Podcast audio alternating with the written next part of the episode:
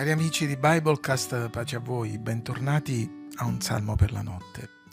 Questa sera leggeremo il Salmo 52. Cantico di Davide. Quando Doeg l'Edomita venne a riferire a Saul che Davide era entrato in casa di Ahimelech. Perché ti vanti del male, o uomo prepotente? La bontà di Dio dura per sempre la tua lingua medita rovine, essa è simile a un rasoio affilato o artefice di inganni. Tu preferisci il male al bene, mentire piuttosto che dire la verità. Tu ami ogni parola che causa rovina o lingua insidiosa. Perciò Dio ti distruggerà per sempre, ti afferrerà, ti strapperà dalla tua tenda e ti sradicherà dalla terra dei viventi. I giusti lo vedranno e temeranno.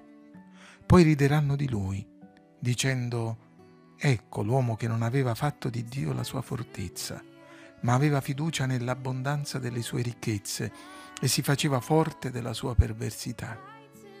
Ma io sono come un olivo verdeggiante nella casa di Dio.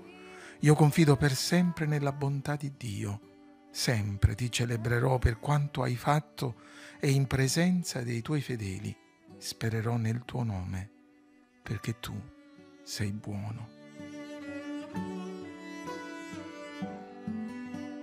La storia a cui fa riferimento il Salmo è uno degli episodi più tristi delle vicissitudini di Davide, mentre aspettando l'adempimento della promessa di Dio, fuggiva per sottrarsi alla persecuzione di Saul, che voleva preservare il potere per sé e per la sua famiglia. Davide aveva cercato rifugio a Nob, dove presso il sacerdote Ahimelech avrebbe potuto trovare un volto amico, un consiglio e delle provviste. Era un giovane uomo in fuga, forse anche disorientato per il tanto accanimento di cui era stato oggetto. Saul Oramai senza freni odiava Davide e voleva ucciderlo. Così avvenne che Doeg, discendente di Esaù, che era presente all'incontro, riferì in maniera distorta e strumentale la visita di Davide e l'accoglienza datagli dalla famiglia del sacerdote, tanto che il re, in preda all'ira, ne ordinò lo sterminio, che fu messo in atto proprio per mano del malvagio delatore. Il salmo, come accade talvolta anche in altri salmi, per mezzo della poesia ci rivela delle sfumature inedite del racconto che troviamo nel libro storico. Doeg non si limitò a riferire una notizia, né ad eseguire gli ordini di Saul, ma lo fece con piacere e ne trasse onore e vanto. Era un uomo prepotente e arrogante, avido di ricchezze e potere, privo del timore di Dio Forse proprio per compiacere Saul, non solo calunniò Davide, ma contribuì ad alimentare l'odio irrazionale del re nei suoi confronti, odio che portò alla fine alla morte spirituale e fisica di Saul.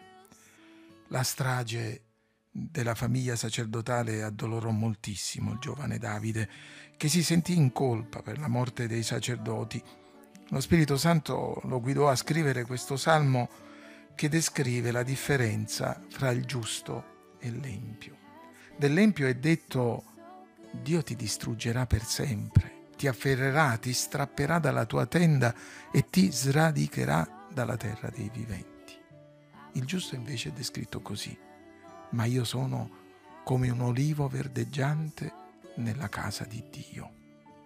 Schierato dalla parte del potere per mero interesse e per compiacere il re Doeg si era dilettato nel parlar male di Davide, ma senza rendersene conto si stava attirando il giudizio di Dio. Doeg è l'empio, che come un albero viene sradicato per essere distrutto, per non avere più alcun ruolo o memoria sulla terra dei viventi. È la descrizione del giusto giudizio di Dio verso chi non solo non si ravvede, ma prova piacere a fare il male. Davide invece vede se stesso in tutt'altro modo. Mentre l'empio è un albero sradicato, Egli è un olivo verdeggiante piantato nella casa di Dio. Si tratta di un concetto che ritroveremo più avanti anche nel Salmo 92.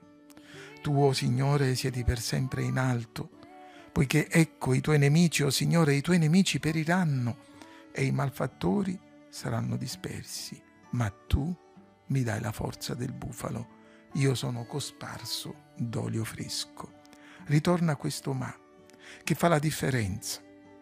La differenza fra chi teme Dio e chi si sottrae alla sua grazia e alla sua sovranità va sottolineata non per augurarci il giudizio dell'empio e nemmeno per rallegrarcene con senso di vendetta, ma per delle ragioni molto semplici.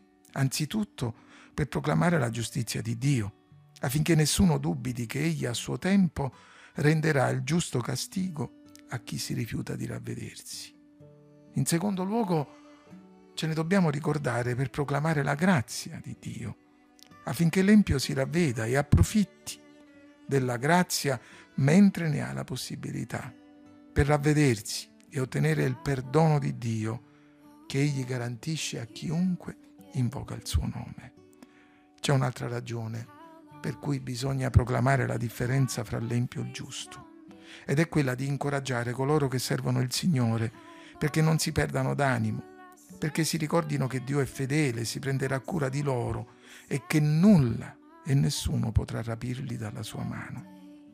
Se oggi ascolti queste parole e sei come il malvagio Doeg, amante del potere, arrogante, presuntuoso, prego il Signore che tu ti possa ravvedere per ottenere il suo perdono e mediante la fede in Cristo Gesù diventare un suo servitore. Se invece mi ascolti, mentre sei oggetto della prevaricazione di chi non ha timore di Dio, non farti risucchiare dal pessimismo, perché, come leggiamo nel Salmo 92, il giusto fiorirà come la palma, crescerà come il cedro del Libano. Quelli che sono piantati nella casa del Signore fioriranno nei cortili del nostro Dio. Gloria a Dio per questa beata speranza.